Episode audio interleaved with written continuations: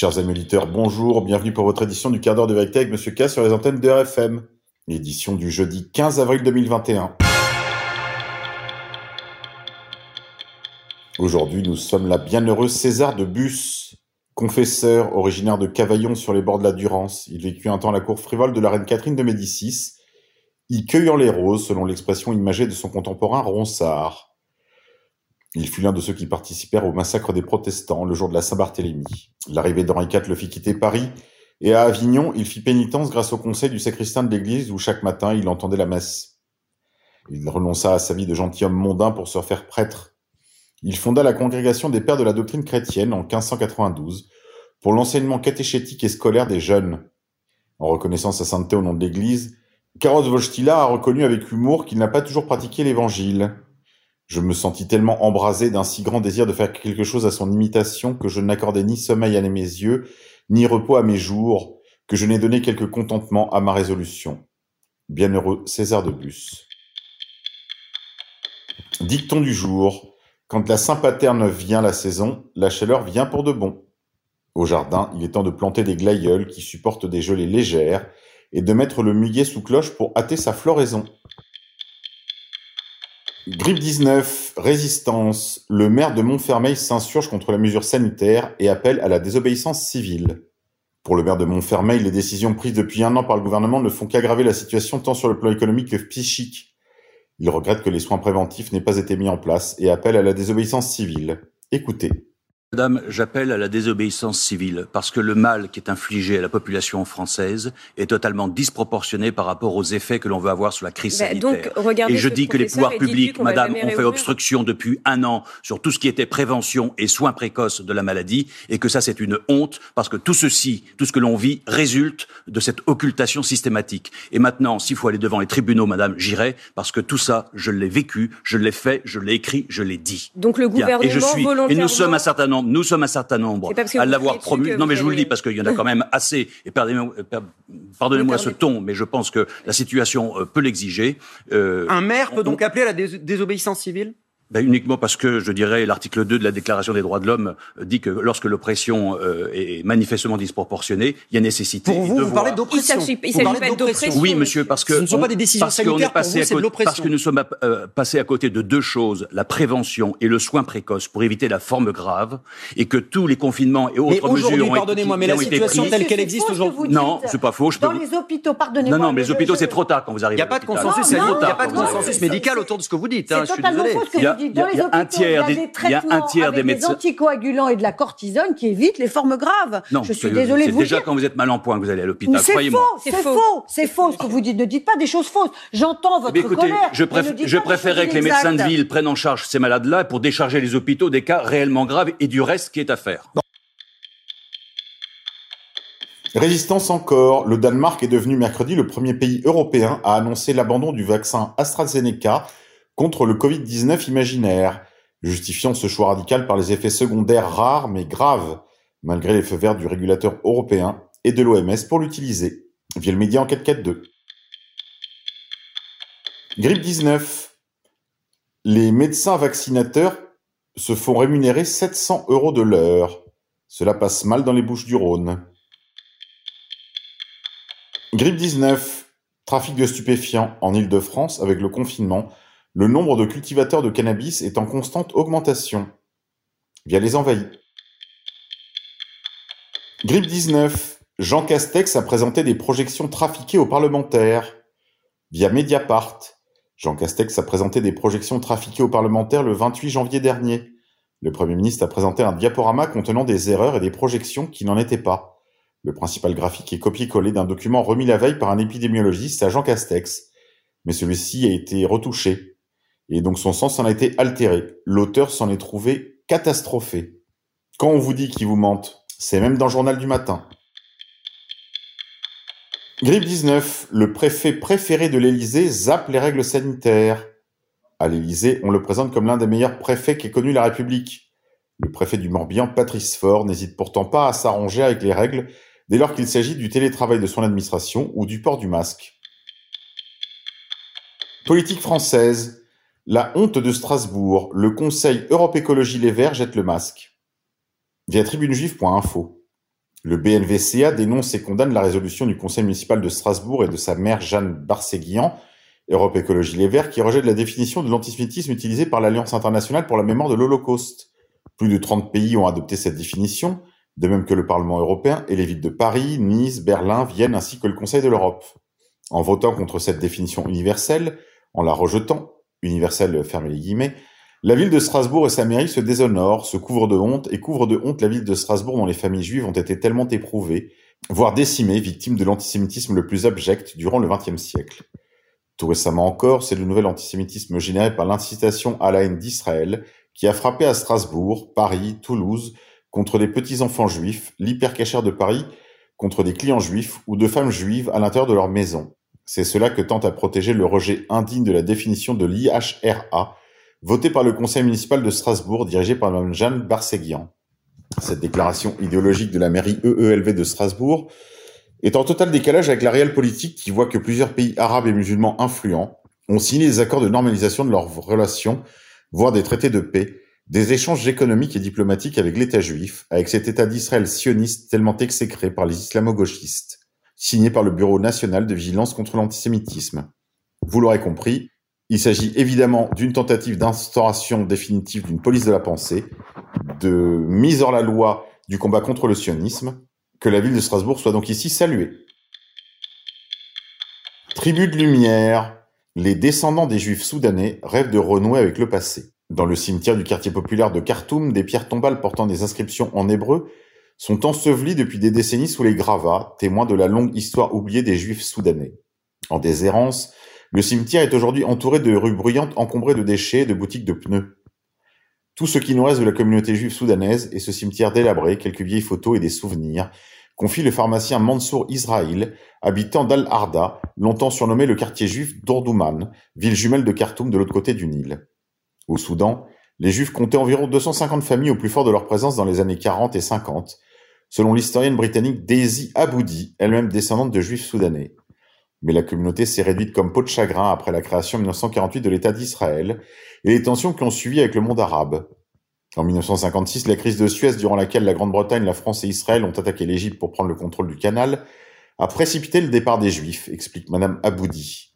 Bien que le Soudan ait obtenu son indépendance du condominium anglo-égyptien en 1956, les situations politiques des deux pays restent imbriquées. Mais le coup fatal pour les Juifs soudanais a été la guerre des six jours en 1967, lorsque Israël s'est emparé des territoires arabes. Leur situation s'est encore détériorée de manière plus subtile au Soudan qu'ailleurs au Moyen-Orient, expliquant que la plupart sont partis car ils se sont rendus compte qu'il n'y avait plus d'avenir pour eux dans le pays. Outre Israël, ils ont émigré en Angleterre ou aux États-Unis. L'année dernière, Khartoum s'est rapproché des États-Unis et a accepté de normaliser ses relations diplomatiques avec Israël, en échange d'une levée des sanctions américaines contre le Soudan. Jacques Attali vous parle. Écoutez. Jacques Attali, en 1980, alors conseiller de François Mitterrand, écrivait ceci. À l'avenir, il s'agira de trouver un moyen de réduire la population. Nous commencerons par les vieux, car dès qu'ils dépassent 60-65 ans, l'homme vit plus longtemps qu'il ne produit et il coûte cher à la société. Ensuite, les faibles puis les inutiles, qui n'apportent rien à la société, car il y en aura de plus en plus. Et surtout, enfin, les plus stupides. Une euthanasie ciblant ces groupes. L'euthanasie devra être un instrument essentiel de nos sociétés futures, dans tous les cas de figure. On ne pourra bien sûr pas exécuter les gens ou faire des camps. Nous nous en débarrasserons en leur faisant croire que c'est pour leur bien. La population trop nombreuse, et pour la plupart inutile, c'est quelque chose d'économiquement trop coûteux. Sociétalement, il est également bien préférable que la machine humaine s'arrête brutalement plutôt qu'elle ne se détériore progressivement. On ne pourra pas non plus faire passer des tests d'intelligence à des millions et des millions de gens, vous pensez bien. Nous trouverons quelque chose ou le provoquerons, une pandémie qui cible certaines personnes, une crise économique réelle ou pas, un virus qui touchera les vieux ou les gros, peu importe. Les faibles y succomberont, les peureux et les stupides y croiront et demanderont à être traités. Nous aurons pris bien soin d'avoir prévu le traitement, un traitement qui sera la solution, la sélection des idiots se fera ainsi toute seule, ils iront d'eux-mêmes à l'abattoir. L'avenir de la vie, Jacques Attali, 1981, entretien avec Michel Salomon, collection Les visages de l'avenir, édition Segers. Environnement, pollution. Afin de mettre fin au ouvrez les guillemets changement climatique, d'après leur science, ouvrez et fermez les guillemets, la plèbe doit payer plus de taxes. Elle doit vivre dans des smart cities. Elle doit cesser de s'alimenter de régime carné. Elle doit manger de la nourriture synthétique et des insectes. Et Bill Gates se propose de bloquer le soleil. Alors qu'en réalité, il s'agit d'une centaine de corporations ou d'entreprises internationales qui produisent à elles seules 71% des émissions globales. Il suffirait de localiser et de décentraliser la production, de s'en référer à la permaculture, etc. Je rappelle également que l'Asie et l'Afrique sont la cause de 90% des pollutions au plastique des océans, que le contrôle des populations par la pilule contraceptive est littéralement en train de transformer les animaux en transsexuels, et que la non-durabilité écologique de l'Europe est menacée par l'immigration. Finance. Ils impriment de la fausse monnaie par trilliard depuis 2008.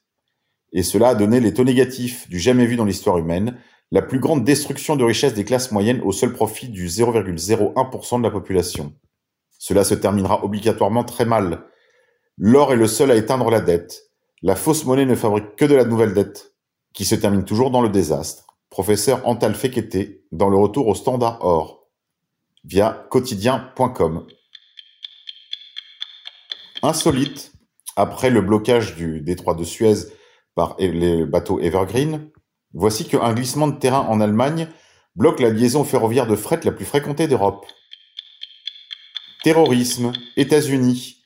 À la demande de la démocrate Elissa Slotkin, Génération Identitaire pourrait être reconnue comme organisation terroriste étrangère. Slotkin. Comme à chaque fois. Vous avez pas remarqué? Bonne nouvelle, l'escroc Bernard Madoff, condamné à 150 ans de prison, est mort. Les autorités américaines ont annoncé mercredi que l'homme d'affaires qui avait monté une gigantesque escroquerie est décédé en prison. Pour découvrir qui il était, je vous conseille de regarder la vidéo Madoff, une escroquerie à 65 milliards via parivox.com. Sport, Ligue des Champions, Paris de nouveau en demi. Au terme d'un match disputé et perdu, le PSG se qualifie pour les demi-finales de la Ligue des Champions. Le club de la capitale est de retour pour la seconde année consécutive en demi-finale de la Ligue des Champions. C'est la première fois dans l'histoire du football français qu'un de ses représentants se qualifie deux fois de suite à ce niveau de la compétition. Pour le PSG, ce sera une troisième demi-finale via parivox.com. Allez, c'est tout pour aujourd'hui les confinés. On se dit à demain. On se quitte en musique. Aujourd'hui, je vous propose Illusion de VNV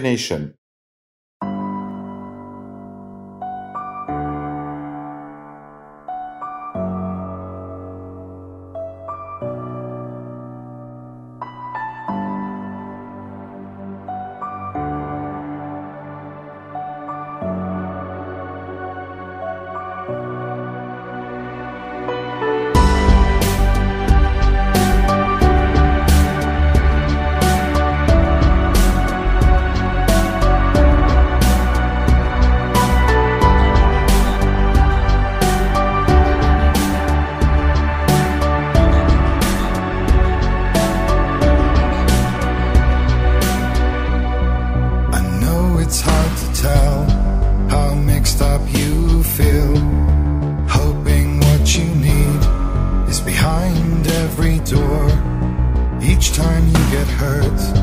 I don't want you to change. Cause everyone has hopes. You're human after all. The feeling sometimes wishing you were someone else. Feeling as though you never belong. This feeling is not sadness. This feeling is not joy. I truly understand. Please Please don't cry now. Please.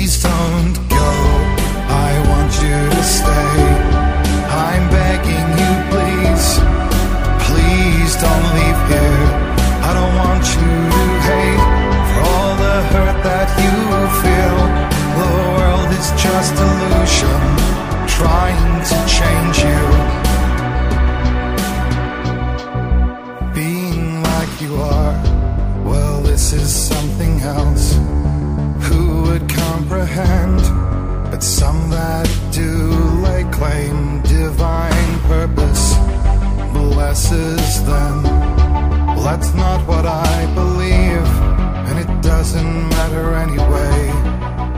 A part of your soul ties you to the next world Or maybe to the last But I'm still not sure. But what I do know Is to us the world is different. As we are to the world. I guess you would know that.